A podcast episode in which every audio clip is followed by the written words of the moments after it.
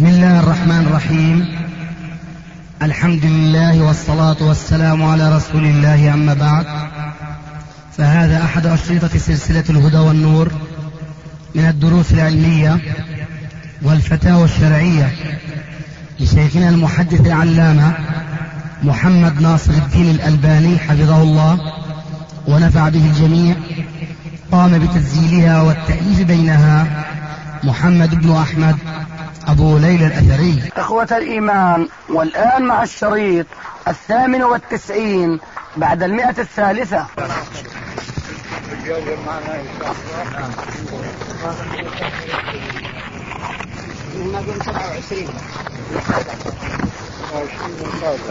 ما شاء الله في الطائرة نعم بالطائرة الطائرة وأحرمتم من أين؟ يلملم يلملم يعني هذا أقرب المواقيت إليكم نعم إيه. وأحرمتم بالعمرة بلا شك نعم تقبل الله منكم جزاكم الله خير عمرة وحجا بارك الله فيك وأهلا ومرحبا أنا أخوكم بالله محمد علي سليمان محمد علي سليمان نعم أهلا مرحبا عضو دائما في كل زمان وفي كل مكان عضو حركة الجهاد الإسلامي الإريتري وعضو مكتب الدعوة جميل فأمير عرفك الله فنا يعني أن, أن تدعو له بالنصر وبالمسلمين في إريتريا لأنهم أعلنوا الجهاد في سبيل الله لإعلاء كلمة لا إله إلا الله محمد رسول الله ما شاء الله في تلك البلاد الإسلامية التي ظلمت أذن للذين يقاتلون بأنهم ظلموا نعم. ظلمنا ظلما شديدا والحمد لله رب العالمين اجتمعت كلمة المسلمين على إمام واحد فمنذ ذلك الحين بايعت الأمة أميرا واحدا نعم بذلك ان شاء الله عاده الخلافه الاسلاميه نرجو الله ان يوفقكم لذلك نعم ولكني اذكركم نعم بهذه الحقيقه المره التي واجهناها في الافغانستان نعم. التي كان لنا فيها امل كبير ان يعود الحكم بالاسلام نعم. في تلك البلاد لانهم كانوا يعلنونها أيضا كلمة للجهاد في سبيل الله تبارك وتعالى ولكنهم لابد أنكم سمعتم كما سمعنا بأن تلك الحرارة وتلك القوة التي مكنتهم من الصمود أمام الكفار ومن أكبر الدول القائمة اليوم على وجه الأرض آه، سلاحا ماديا صمدوا أمامها بل وأخرجوها من ديار المسلمين ثم أخيرا وقفوا عند بعض البلاد فالظاهر والله أعلم والشاهد يرى ما لا يرى الغائب أن تفرقهم شيعا وأحزابا هو الذي انتكس بهم وخسرهم جهود عشر سنوات حيث وقفوا أمام عاصمتين أو بلدتين كبيرتين هي كابل وجلال أباد مثلا نعم وقد قيل من رأى العبرة بغيره فليعتبر نعم. فأنا أذكركم وذكرى زمر المؤمنين أن تكونوا كلمة واحدة وأن لا تفتح المجال لتفريق المسلمين إلى جماعات وأحزاب فإننا نقرأ معكم جميعا قول رب العالمين عز وجل ولا تكونوا من المشركين من الذين فرقوا دينهم وكانوا شيعا كل حزب بما لديهم فرحون وقصة غزوة حنين عبرة لمن يعتبر نعم. ولذلك أذكركم بهذا أولا وثانيا أن يكون آه هل المسؤول هذا الذي تقولون انكم بايعتموه انا ما ادري عنه شيئا وارجو ان يكون عند حسن الظن معرفه بالكتاب والسنه وتطبيقا للكتاب والسنه ان يفرض ذلك على الشعب الذي انطوى تحت لوائه هما قضيتان اثنتان أوجدهما في وجوب الاعتبار بالغير أولا وعدم التفرق وثانيا الاهتمام بتطبيق أحكام الإسلام على الأفراد لأن ذلك هو الخطوة الأولى ليتمكن هؤلاء الأفراد من إقامة المجتمع الإسلامي والدولة الإسلامية جزاكم الله خير طيب. فمن حيث هو هذا الرجل رجل في منتصف سنه قرابة خمسين عاما قد ذهب لطلب العلم معظمها وهو خريج الجامعة الإسلامية تخرج في كلية الشريعة من الجامعة الإسلامية جيد ومنذ أن تخرج من سبعينات حتى الآن عمل معلما في معاهد أنصار السنة المحمدية السلفية في السودان وكان إماما أيضا جميل فعند استفحال الفتن في اريتريا ومن قبل كنا قد عملنا حسابا يعني حيث يعني وضعنا بعض الطلاب طلاب العلم في معاهد والخلاوي وبعض الجامعات الإسلامية فحانت الفرصة واستفحل الأمر جدا وظلمت الأمة واغتصبت الفتيات فالحمد لله نهضت الأمة لمبايعته فنظرا مما رأينا فيه ونعتقد فيه من الصلاح الله. نرجو الله أن يكون عند حسن ظننا فهذا من حيث فالحمد لله إنسان رجل سلفي وعالم يعلم من الكتاب والسنة الحمد الشيء لله. الذي يؤهله بذلك على الأقل في هذه المرحلة إن الله. هذه من حيث عرف أحمد محمد طيب. وشيء آخر يعني نصيحتكم إن شاء الله سنحفظها وهي عدم التفرق نحن نعتبر أنفسنا لو استطعنا أن نحافظ عليه بدأنا من حيث انتهى الأفغان بدأتم؟ بدأنا من حيث انتهى الأفغان بحيث حتى لا نختلف فيما بعد لم ننشئ جبهات متعددة في إريتريا بل أنشأنا الوحدة قبل كل شيء ومبايعة الإمام على الكتاب والسنة ومنهج السلف الصالح رضوان الله تعالى عليهم فعلى هذا الشيء بايعنا الأمير فأما المحافظة عليه نسأل الله لنا وأنتم أيضا أدعو الله لنا أن نوفق لكم التوفيق نعم بل مزيدا من التوفيق وأن ينصركم على عدوكم نعم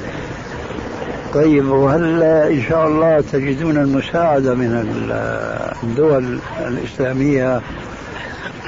من الدول ما زلنا لم نجد الا القليل الله. ولكن من الإفرا... من الافراد أبراد. الذين يغارون على الاسلام الحمد لله وجدنا الكثير ما شاء الله منها بدانا اولا بجهد اليسير من الامه الاريتريه التي دفعت من قوتها اليومي الشيء الكثير بالنسبة لها فالحمد لله بدأنا بها المعركة أول مرة ما شاء الله رغم قلاع الفاحش بالنسبة للسلاح فالحمد لله منها بدأنا ومنها بدأت الانتصارات بفضل الله سبحانه وتعالى وأعددنا ما استطعنا وإن كان هذا الشيء الذي بدأنا به لا يساوي شيء بالنسبة للترسانات الموجودة لدى الأعداء نعم. ولكن أعدوا لهم ما استطعتم من قوة من رباط السير ترهبون بعدو الله وعدوكم نعم فالحمد لله كان النصر حليفنا مع ذلك طيب ارتيريا معلوم عندكم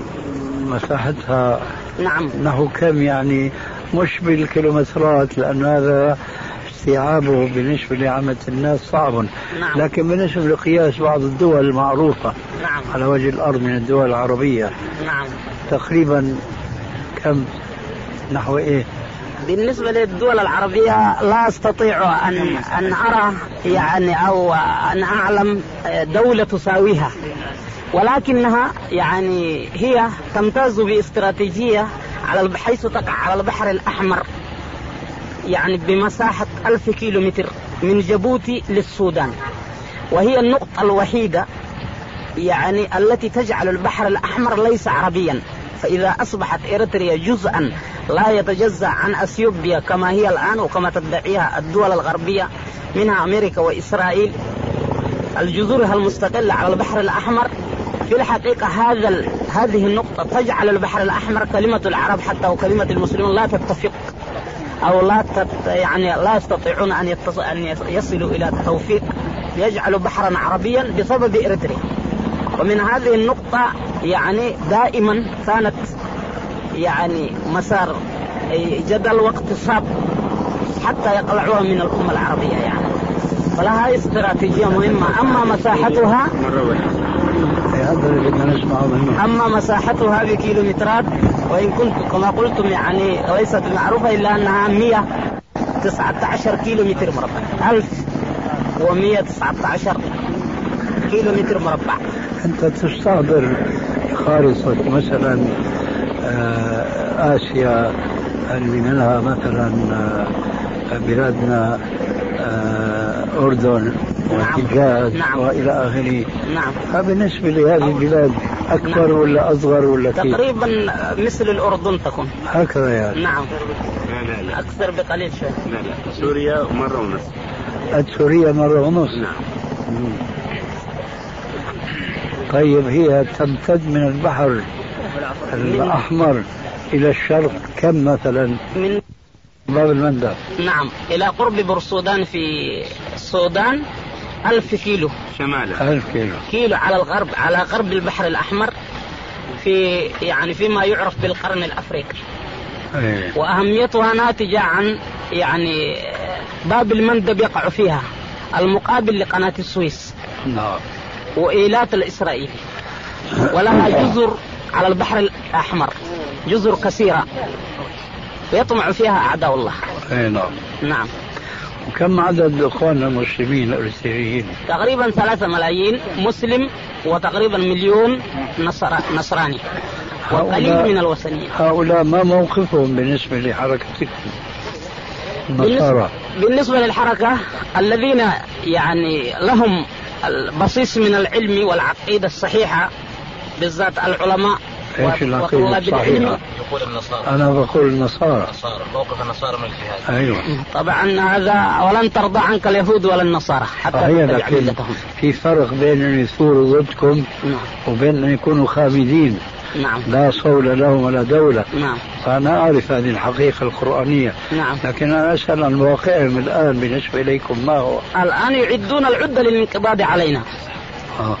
ويعني هم الذين صلبوا بناتنا وورثوا ديارنا وكل شيء وطردونا في خارج الوطن في خارج إريتريا فهم الآن يعدون العدة للانتهاء من حركة الجهاد الإسلامي وحركة الجهاد هذا يرونها أخطر من يعني على الدول الأخرى الأفريقية وغيرها يعني أكثر من أثيوبيا ولذلك يعملون لها ألف حساب يعني أفهم من كلامك انه هن النصارى الارتريين هذول هن نفس اعدائكم نعم. والحرب قائمه بينكم وبينهم نعم بس نعم والحبشه نعم والحبشه آه، والحبشه ارتيريا احتلتها الحبشه آه. لما احتلتها الحبشه انتهز الفرصه النصارى فشكلوا جبهه قويه جدا اقوى من من ناحيه سلاح من اخواننا فهؤلاء مقابلون من جهتين من جهه الحبشه الحبشه ومن جهه النصارى النصارى الارتريين انفسهم آه. طيب الحبشة تتداخل علنا ولا سرا؟ علنا لأنها محتلة عموما البلاد والثورة النصرانية الموجودة الإريترية نفسها كمان يعني تود أن تنتزع الحكم لنفسها من أثيوبيا ومن المسلمين على السواء ولكن الكل يتفق ضد الحركة الجهاد ثم في جبهة ثالثة آه. المسلمين أنفسهم هذا اي بنخاف منها اي نعم لا المسلمين العلمانيين الذين كانوا لهم الوجود التواجد قبل حركه الجهاد هو الان نعم الان هم شتى فيهم بعثيين وفيهم علمانيين وفيهم شيوعيين هم ايضا يعادون حركه الجهاد يعادون نعم يعادون حركه الجهاد المسلمين ملتزمين لا يؤثر على جبهه طيب. نعم كم عدد هؤلاء تقريبا؟ المعاد ال... أعداء لا لا الأعداء إيه. هذوني الشيوعيين وأمثالهم نعم حوالي آه، خمسة جبهات يشكلهم لا كم عددهم جميعهم لا تقريبا لا احصي لكنهم يعني لهم ترسانات سلاح آه، اسلحه كثيره يعني ولهم برضو آه، اعترافات من الدول العربيه وغير العربيه العربيه ايضا ايوه العدد كل قوة ممكن تملك خمسة ستة ألف كده نعم وهذا وهؤلاء يعني يصير بينكم وبينهم قتال أيوة أما أود أن أذكركم جبهة نعم يصير بينكم وبينهم قتال ما لم يصر إلا أن الدساسة والخداع يعملون من خلفنا يعملون أيوة يعني سرا خلسة ما يقصرون نعم ما يقصرون أما مجابهة فلا لم يستطيعون لم نجابهم ولم يجابهونا إنما النصارى هم المجابهون نعم ومن معهم من المنسلخين أيضا يعني مع النصارى دعاة التقدمية ودعاة في صفوف النصارى أيضا يوجد المسلمون نعم أيوه مسلمون جغرافيون نعم نعم نسأل الله لكم النصر المؤزر والعاجل إن شاء الله جزاكم الله حتى تستطيع أن تقوموا بما عاهدتم الله عليه بارك الله ان شاء الله. قبل الختام كلمه للمسلمين ان شاء الله في دعم الجهاد الاسلامي في اريتريا وكلمتكم ان شاء الله تعالى لها وزن وتحسب لكم ان شاء الله عند الله عز وجل في ميزان حسناتكم. فهذا الجهاد القائم في اريتريا هو الجهاد قائم على الكتاب والسنه على مفهوم السلف الصالح ينطلق من العقيده الصافيه الخالصه النقيه واخوانكم هناك يحاصرون من قبل الاعداء من اليهود والنصارى والمجوس والشيوعيين والبعثيين وغيرهم فهم في حاجة ماسة واليوم هم في أمس الحاجة إلى دعم المسلمين وإلى مناصرة المسلمين لهم فهم الآن بدأوا يعتمدون على الله عز وجل ثم على جهودهم القليلة وما عندهم من المال القليل الذي لا يذكر وهم الآن لم يستطيعوا أن يحركوا الجنود الذين دربوا وهيئوا بتعليم العقيدة وبالتربية الإسلامية الصافية النقية الأصيلة وبالإعداد العسكري كذلك فالحركة الآن عاجزة أن تحرك هذه السرايا من المجاهدين في سبيل الله القائم أمرهم على الكتاب والسنة والذين تعلموا هذه العقيدة يعني عجزوا أن يحركوهم بسبب قلة المادة والمال والمسلمون اليوم والحمد لله انتشر خبر حركة الجهاد الإسلامي الإريتري بينهم ولكن الذين يعني سارعوا وتقدموا لدعم هذه الحركة قلة بضعة من الأفراد المحسنين والهيئات فكلمتكم إن شاء الله لها دور ونوصيكم أيضا أن تتابعوا هذا الجهاد فتقول بكلمة ناصحة أن ترسلوا من يراه ومن يتحسس ومن يوجه ومن يبصر الإخوان إن شاء الله تعالى بأمر الله عز وجل وأمر رسوله صلى الله عليه وسلم حتى يكون هذا الجهاد يقوم على الصواب إن شاء الله وأثابكم الله بارك فيكم وهل الطريق مفتوح بالنسبة إليكم الوصول إليكم كما كان الأمر بالنسبة للأفغان ولا كيف؟ الطريق مفتوح ان شاء الله لكل انسان يريد ان يزوره بالذات المعسكرات الموجوده في داخل السودان. السودان ايوه عن طريق السودان يستطيع الوصول الينا، اي وفد آه. ترونه في امن وامان ان شاء الله يستطيع ان يرى الجهاد ويقف بنفسه على ما على ما وصلنا اليه. وكثير من الاخوه زارونا والحمد لله راوا الخير وتقدموا أفهم من يعني هذا بأن السودان يعني معكم إن شاء الله وهذا. لا مانع لديه من أن يزورنا أحد أو يقدم لنا شيء أو يكون عن طريقه يصل إلينا هذا في الواقع مما يؤكد وجوب آه، قيام المسلمين بعامة نعم. والدول الإسلامية التي تغار عن الإسلام بخاصة للقيام بمساعدة إخواننا هؤلاء المجاهدين الإرتريين بكل ما يستطيعون من المساعدة سواء كان بالرجال أو بالأموال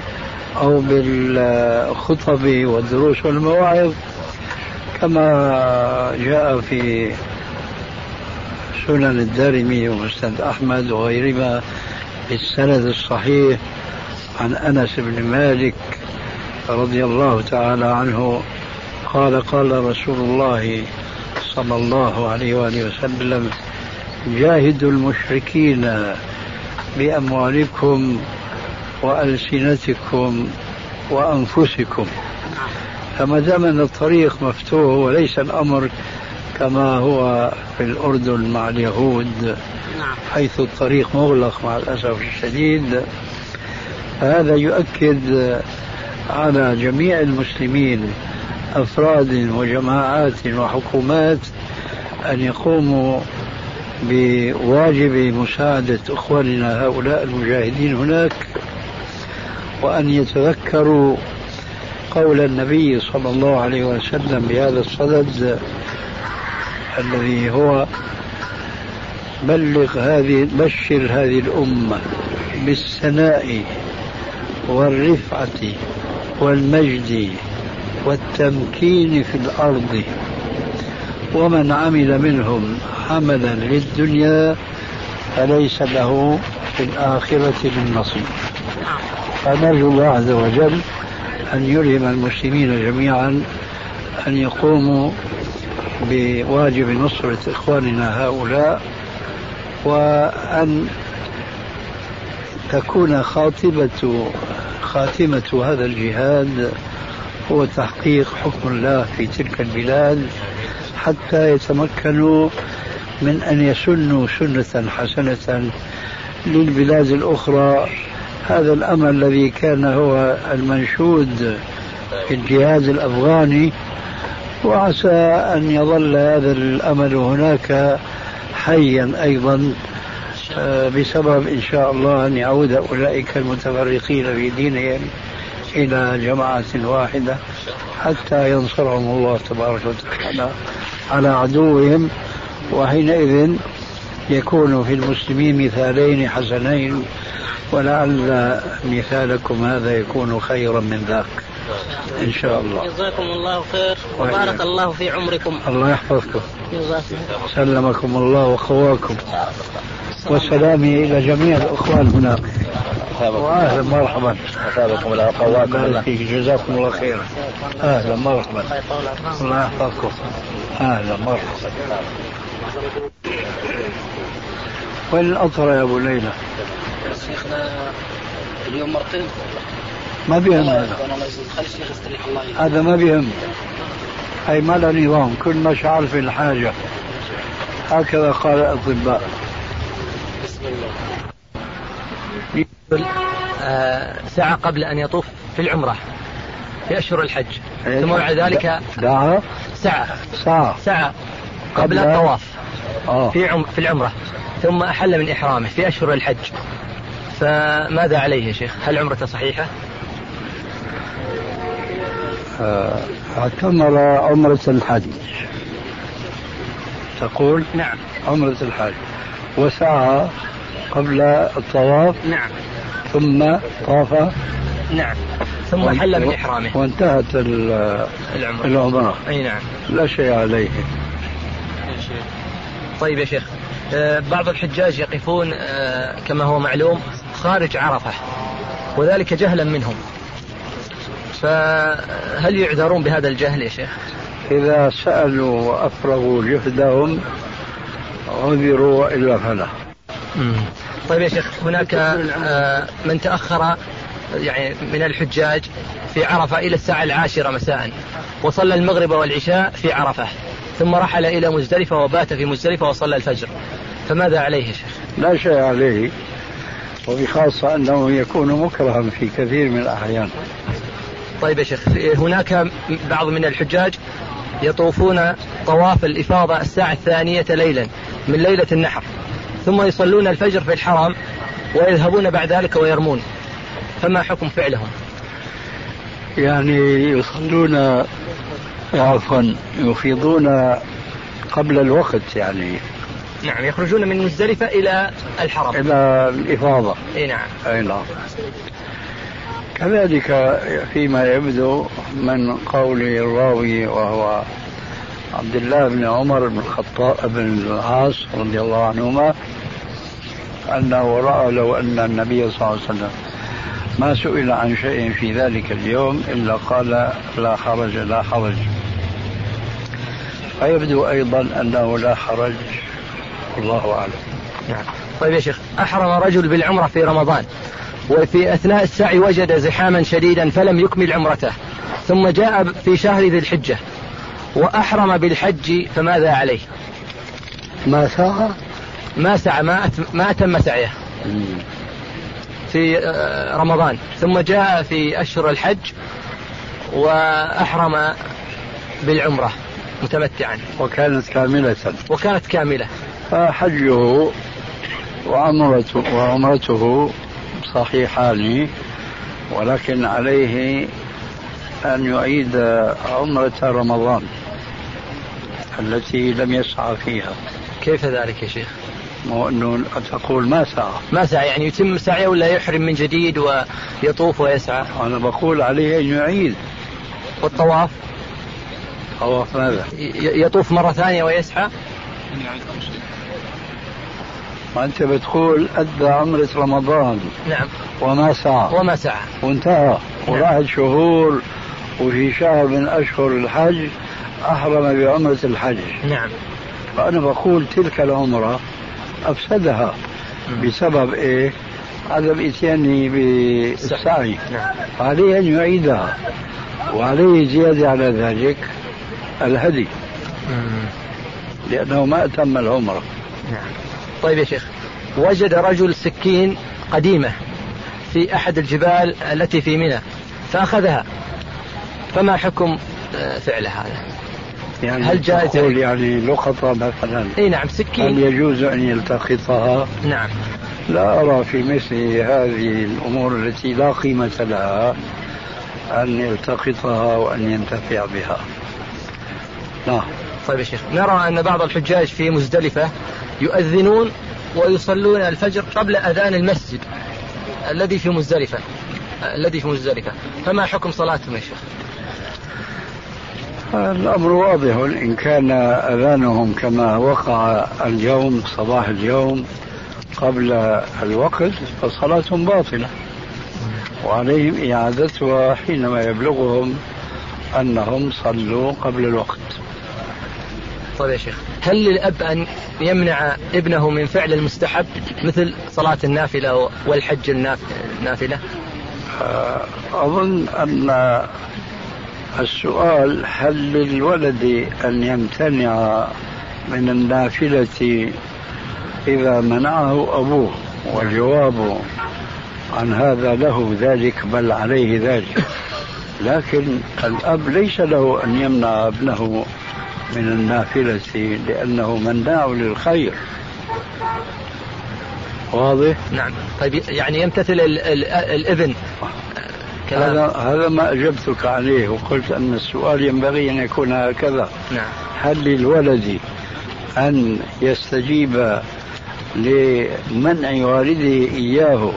من أن يقوم بأمر مستحب نعم. الجواب على الوالد ذلك ولكن ليس للوالد أن يمنع ولده من فعل الخيرات نعم. لأنه مناع للخير معتد أبيه نعم. طيب يا شيخ أيهما أفضل تطوع الحج أو آه تطوع الحج أو يعني الصدقة للمجاهدين الأفغان يختلف ذلك باختلاف المتطوع فبعض النفوس يصلحها من العبادات ما لا يصلح غيرها أو يصلحها أكثر مما يصلحها غيرها فإن كان هذا المتطوع يرى أن إنفاقه المال للمجاهدين في سبيل الله أزكى لنفسه وأطيب لها وأطهر فهو وإلا العكس هو الأقرب إلى الصواب طيب يا شيخ ما وجه آه، غسل الكعبة في وقت معين يعني من ليس لهذا الغسل وقت لكن لعل تحديد الوقت لا يدخل في الأمور التعبدية فإن كان كذلك فهو بدعة شرعية واضح؟ نعم تخصيصها في وقت معين يعني يا شيخ نعم طيب يا شيخ آه، هل وصف الرسول صلى الله عليه وسلم لبعض الأمراض بوصفات مثل حرق النساء وعلاجه اليتوشات والحجامة ويعني مثل هذه الأمور هل هذا يعني آه، يكون في وقته صلى الله عليه وسلم أم مستمر هذا دواء يعني دواء إلى يوم القيامة لأنه من الطب النبوي الذي عمدته إما على وحي السماء وهذا لا إشكال فيه وإما أنه على تجربة البشر وصلت هذه التجربة إلى الرسول فنصح أمته بها وأقر على ذلك من السماء فيجب حينئذ أن نعتبرها صوابا سواء كان وحيا أو كان اجتهادا من التجارب الطبية العربية والرسول صلى الله عليه وسلم أقرها وبالتالي أقر الله نبيه على ذلك فنصح هو أمته بذلك وليس هذا من الأمور التي يقول بعض المعاصرين اليوم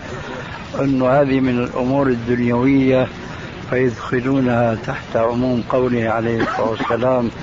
في حديث تأبير النخل أنتم أعلم بأمور دنياكم نعم. واضح الجواب نعم طيب هل يلزم من ذلك يا شيخ الشفاء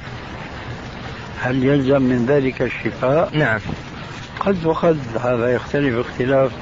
نسبة التعاطي وصدق المتعاطي ونحو ذلك كقول عليه السلام ماء زمزم لما شرب له طيب يا شيخ بالنسبة للرمي ما شاء الله انت عامل جورنال يعني والله يا شيخ مجمعين الاسئله يعني. هذا اخر سؤال يا شيخ طيب تفضل طيب اطلنا عليكم عفوا آه انا ما اطلت علي اطلت على القائمين هنا جزاك الله خير يا شيخ هناك من يرمي آه، الجمار آه، بحصى آه، صغير جدا وبعضهم من يرميه بحصى كبير فما حكم هذا الرمي؟ على خلاف السنه كله والذي جاء في رمي الجمار وخلفها هو كحبة الحمصة يعني هكذا قد الأملة نعم. ونحن لما رمينا رأينا عجبا عجابا رأينا حجر هكذا لو أصابت رأس إنسان هناك لفجته وأضرت به هذا جهل كما ترون من رماية الجمرة بالنعال وما شابه ذلك هذا من جهل الله فحصل الخلف هي قد الحمصة الصغيرة هذه وكذلك هذه الحجيرات الناعمات الصغيرة هذه هي خلاف السنة على طرفي نقيض والحق ما بين إفراط وتفريط والله عز وجل يقول وكذلك جعلناكم أمة وسطا وخير الأمور الوسط وحب التناهي غلط طيب يا شيخ بالنسبة للحجار هذه لو يعني كانت من اسمنت أو كانت من اسفلت يعني من أو يعني مثلا آه، المهم أن يصدق عليها لغة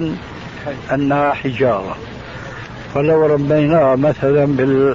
بالحمصة هذه أو بالفول الصغير أو الآخري ما بيكون رمينا شرعا المهم أن يكون ما يخلف به إنما هو من الحجارة لغة نعم فالمسألة لغوية أكثر مما هي شرعية طيب يا شيخ هذا أنا كنت أقول آخر سؤال لكن عفوا يعني هناك آخر سؤال هذا اللي وكذلك يفعلون آنفا قال أحدهم آخر سؤال هذا آخر سؤال وبعد ما انتهى منه قال سؤال ثاني آخر قلنا هذا آخر آخر جزاك الله خير نعم لا هذا إن شاء الله الأخير تفضل امرأة سافرت في اليوم العاشر من ذي الحجة مساء بعد رمي جمرة العقبة وذلك في الساعة الثانية عشر ليلا بعد أن طافت الإفاضة فما حكم آه، فعلها هذا؟ أعد علي امرأة سافرت في اليوم العاشر من ذي الحجة مساء بعد رمي جمرة العقبة وذلك في الساعة الثانية عشر ليلا بعد أن طافت طواف الإفاضة ورجعت يعني ما رجعت إلى منى وأقامت ورجمت بقية آه، الأيام الرجم التشريق هي تعني نعم هي رمت هي طافت جمرة كبرى رمتها نعم طافت الإفاضة عصرا عصرا يا شيخ عصرا ثم رجعت إلى منى وجلست آه، حتى الساعة الثانية عشر آه رجعت إلى منى وجلست إلى الساعة الثانية عشر ليلا ثم انصرفت ثم انتقلت ورحلت إلى بلدها إذا فعلت ذلك عامدة وعالمة فهي آثمة عامدة يا شيخ عامدة فهي عامدة. آثمة لأنها تركت واجبات في طريقها وهو البيات ورمي الجمرات أيام التشريق وكثير من أهل العلم يوجبون عليها الدم بسبب ترك الواجب فضلا عن الواجبات لكني أنا ما رأيت في الشرع ما يلزم خاصة القاصدة للمخالفة أنه يكفر عن خطئه بالدم نعم. وحسبه الإثم طيب يا شيخ هؤلاء الذين يجيبون الدم يعني هل آه، دم واحد يكفي ولا لابد لي هذا السؤال بالبريد المستعجل توجهه إليهم أنا لا أستطيع أن أجيب عنه طيب الله يا اخوان جزاك الله خير يا شيخ وياك أهلا مرحبا الله شيخ علي شيخ علي شيخنا لكن طيب، ما يصح وينه عليه قدمه طيب، هو آخر وآخر أيام التشريق وسيكون آخر لقاء إن شاء الله بيننا وبينكم في هذا الموسم المبارك سائلا المولى تبارك وتعالى أن ييسر لنا اللقاء معكم ومع أمثالكم من الحجاج المؤمنين المحبين لاتباع الكتاب والسنة وعلى منهج سلفنا الصالح رضي الله عنهم أجمعين وقبل أن أتلقى منكم بعض الأسئلة حسب ما يساعدنا الوقت في هذا الصباح أريد أن أذكركم للمرة الأخيرة وأحذركم من مخالفتكم لأمر نبيكم في صلواتكم حيث أنكم تسابقون الإمام في امر جلي واضح جدا الا وهو قولكم امين قبل شروع الامام في قوله امين لقد ذكرناكم اكثر من مره لكن نعرف بالتجربه ان الاصلاح صعب جدا وأن الناس بحاجة دائما إلى أن يتابعوا بالتذكير والتعليم وبخاصة إذا كان الأمر الذي يذكرون به ويعلمون قد انطبعت النفوس وتغلبت العادات على مخالفة السنة ففي هذه الحالة يكون من الصعوبة بمكان أن يتراجع الإنسان عن عادته القديمة ولو تبين له أنها عادة مخالفة للسنة المحمدية نحن نعود لنذكركم لا لنعاتبكم على عدم تجاوبكم مع أمر أمر الرسول صلى الله عليه وآله وسلم إذا أمن الإمام فأمنوا أعود لأذكركم لا لأعاتبكم لما ذكرت من صعوبة الرجوع عما اعتاده الناس من العادات المخالفة للسنة ولكن هذا لا يعتبر امرا مسوغا للبقاء على خلاف الامر النبوي وانا اضرب لكم مثلا بنفسي حتى تعالجوا انفسكم ايضا كما عالجت انا نفسي فانني لما بدات بطلب العلم بدات كما يبدأ كل الطلاب في كل البلاد الإسلامية في العصر الحاضر بالقراءة على أحد المشايخ و بدات دراستي في الفقه الحنفي وقد ذكر في مثل هذا الفقه في النية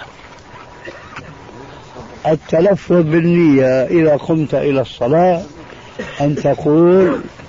نويت أن أصلي لله تعالى فرض الصبح ركعتين مقتديا آه، إماما مؤتما إلى آخره وبطبيعة الحال تلقيت هذه السنة المدعاة واستمررت عليها ما شاء الله من مدة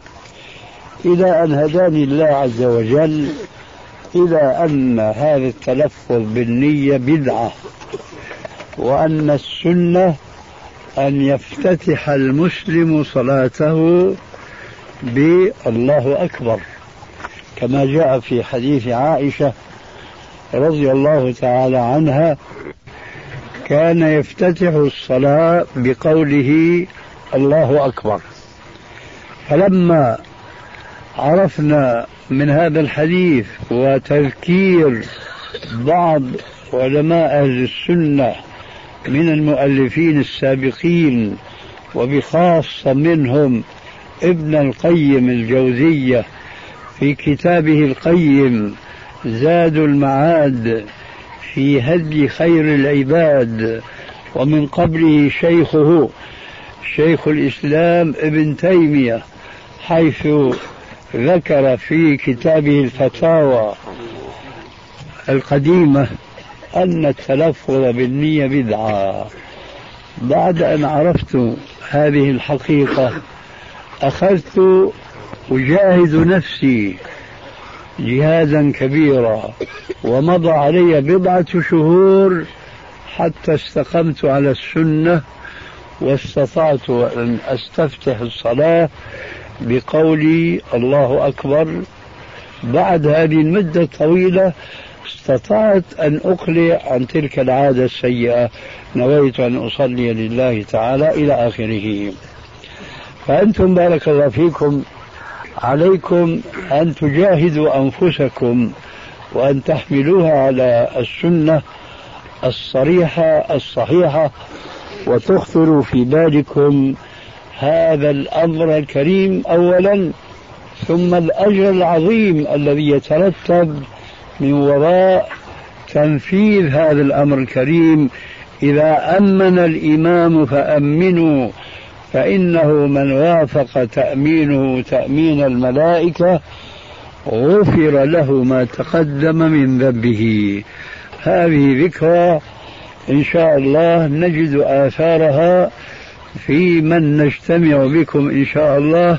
في العام القابل إذا كتب إذا كتب الله لنا اللقاء معكم والآن أرجو أن أستمع إلى أسئلتكم راجيا أن تكون مسطورة ويقرأها الشيخ علي خشان حتى تكون الأسئلة منتظمة والأجوبة مفيدة إن شاء الله تعالى ما الفرق بين الإرادة الكونية والإرادة الشرعية الإرادة الكونية تعم كل ما يقع في هذا الكون من خير وشر وإيمان وكفر واشتقت هذه الكلمة وهي الإرادة الكونية من قوله تبارك وتعالى إنما أمره إذا أراد شيئا أن يقول له كن فيكون النور بعد عن النور معليش صلح اشتقت هذه الكلمة الإرادة الكونية من هذه الآية الكريمة إنما أمره إذا أراد شيئا أن يقول له كن فيكون فما من شيء يقع في هذا الكون مطلقا إلا ويكون بإرادة الله عز وجل ومقدرا ولذلك كان من عقائد أهل السنة حقا الإيمان بالقدر خيره وشره خيره وشره لا يتم إيمان المؤمن إلا إذا اعتقد أن كل شيء يقع في هذا الكون فذلك إنما يكون بإرادته تبارك وتعالى هذه هي الإرادة الكونية إنما أمره إذا أراد شيئا أن يقول له كن فيكون أما الإرادة الشرعية فهي التي تشمل كل ما شرع الله عز وجل مما يحبه ويؤجر عليه القائم به هذه الاراده الشرعيه تشمل الايمان وما يتفرع منه من الاعمال الصالحه يريد الله بكم اليسر ولا يريد بكم العسر هذه الإرادة إرادة شرعية فالله عز وجل يحب من عباده أن يأتوا من الأعمال ما هو الأيسر لهم كما جاء في الحديث الصحيح ما خير رسول الله صلى الله عليه واله وسلم بين امرين الا اختار ايسره ايسرهما والبحث في هاتين الارادتين بحث طويل جدا جدا وقد تولى بيان ذلك الامام ابن قيم الجوزيه في كتابه شفاء العليل في القضاء والقدر والحكمة والتعليل فمن شاء التوسع في ذلك والتفصيل عليه بمراجعة هذا الكتاب الجليل نعم يقولون أن هناك تقصير حاصل من بعض العلماء في عدم التدخل لتسوية بعض النزاعات على الساحة الأفغانية على الساحة الأفغانية هذا ليس لنا فيه آه، معالجة هذا خطأ يقع فيه كثير من العامة والخاصة فعلى كل مسلم أن يقوم بما يجب عليه أولا وبما يستطيع القيام به ثانيا والله عز وجل امر بالاصلاح في مثل قوله تعالى وان طائفتان من المؤمنين اقتتلوا فاصلحوا بينهما فان بغت احداهما على الاخرى فقاتلوا التي تبغي حتى تفي الى امر الله و خير ما يفعله المسلم هو أن يصلح بين اثنين والإصلاح بين جماعتين أهم من إصلاح بين فردين ولكن الإصلاح بين جماعتين يحتاج إلى قدرات ووسائل لا يتمكن منها الأفراد ولذلك فالتدخل في الإصلاح بين بعض الجماعات إن كان بإلقاء كلمة طيبة فهذا أمر ميسر مذلل وإن كان ذلك يتطلب أكثر من ذلك كالسفر ومراجعة المتخالفين المتخاصمين وفهم رأي كل طائفة منهم والحكم بينهم بما يقتضيه الشرع الحكيم ثم على الذين حكم بينهم أن يخضعوا لحكم الشرع وهذا أمر مكلف فيه المسلمون جميعا كل بحسب طاقته السلام نعم. عليكم ورحمة الله وبركاته تقول إني أخبرك أني أحبك في الله سؤالي هل عدم اعتناء المسلمين اليوم بالسترة يدل ذلك على عدم وجوبها وأهميتها وكيف يكون وضع السترة وكم يكون طولها وبعدها من المصلي ونحو ذلك يعني السترة آه. وإذا كانت السترة يعني طاولة مفتوحة من أسفل الجواب على ما سمعتم أن تهاون الناس بالتوجه في صلواتهم إلى سترة في اعتقادي يعود الامر في ذلك الى تهاون اهل العلم بتذكير عامه المسلمين بها وليس بصدوفهم عن المسلمين عنها مع معرفتهم بها لاننا عرفنا بالتجربه ان اكثر عامة المسلمين لا يعرفون حكم هذه المسألة والسبب أن كثيرا من أهل العلم لا يبلغون الناس ما يلزمهم من الأحكام الشرعية وهذا لا يعني أن عامة المسلمين لا يوجد فيهم من يتهاون بما يعلم من الأحكام الشرعية لا ولكنني أقول بخصوص هذه المسألة أن الأمر يعود إلى عدم اهتمام كثير من العلماء بتنبيه الجماهير إلى ضرورة اتخاذ السترة ذلك لأن هناك بعض الأمور التي يؤمر بها الإنسان شرعا فيها مجاهدة للنفس فقد يتغلب هوى النفس فلا يستجيب صاحب هذا الهوى للحكم الشرعي لأنه يتطلب جهادا أما الصلاة إلى سترة فلا يتطلب شيئا من ذلك سوى أن يتنبه أن النبي صلى الله عليه وآله وسلم أمر أن يصلي إلى سترة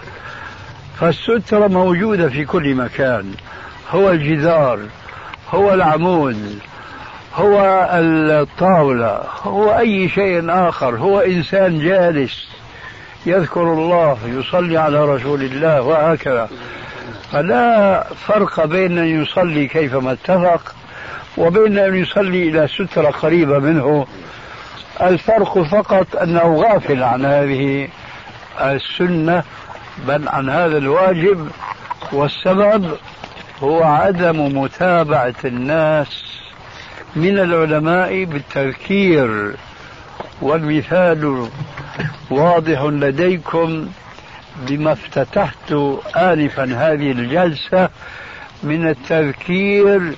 بوجوب عدم مسابقة الإمام بآمين العالم الإسلامي كله يقع في هذه المخالفة في كل المساجد ما هو السبب؟ السبب هو عدم قيام أهل العلم بتذكير جماهير من المصلين وإلا مهما طال الزمن فسيعود المسلمون إلى السنة وإلى أن يتجاوبوا مع قوله صلى الله عليه وسلم السابق ذكر آنفا إذا أمن فأمنوا والأمر كذلك تماما فيما يتعلق باتخاذ السترة هناك أحكام كما قلت لكم تحتاج إلى جهاد النفس والخلاص من الهوى هذا لا يعود امره الى تقصير العلماء لان الجماهير يعلمون الحكم الشرعي ومع ذلك فهم يخالفونه كمثل مثلا الاستماع الى اغاني الطرب والالات الموسيقيه فجماهير المسلمين يعلمون تحريم ذلك ولكن يتغلب عليهم الهوى ويتبعون هوى أنفسهم فيخالفون شريعة ربهم وعلى ذلك فقس كثير من المخالفات كالتبرج كتزيين المساجد ونحو ذلك كل هذا مخالف للشريعة لكن الهوى يتغلب أما مسألة السترة فهي لا تحتاج شيئا من الكلفة أو الجهاد النفسي وإنما يحتاج إلى أن يعلم الناس حكم الشرع في ذلك ولكي يعلموا فعلى أهل العلم أن يذكروا الناس بكل مناسبة في أي مسجد دخل المسلم وفي أي مصلى أتاه وجد المصلين يصلون كيفما اتفق لهم والسترة كالأعمدة في المسجد خالية مع ذلك لا تجد أحدا منهم يذهب إليها ليتستر بها السبب أنه يجهل أحكام السترة وفي كتب الحديث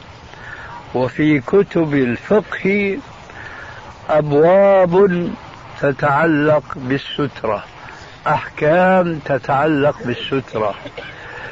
هذا ليس أمرا جديدا ولكن يندرس العلم مع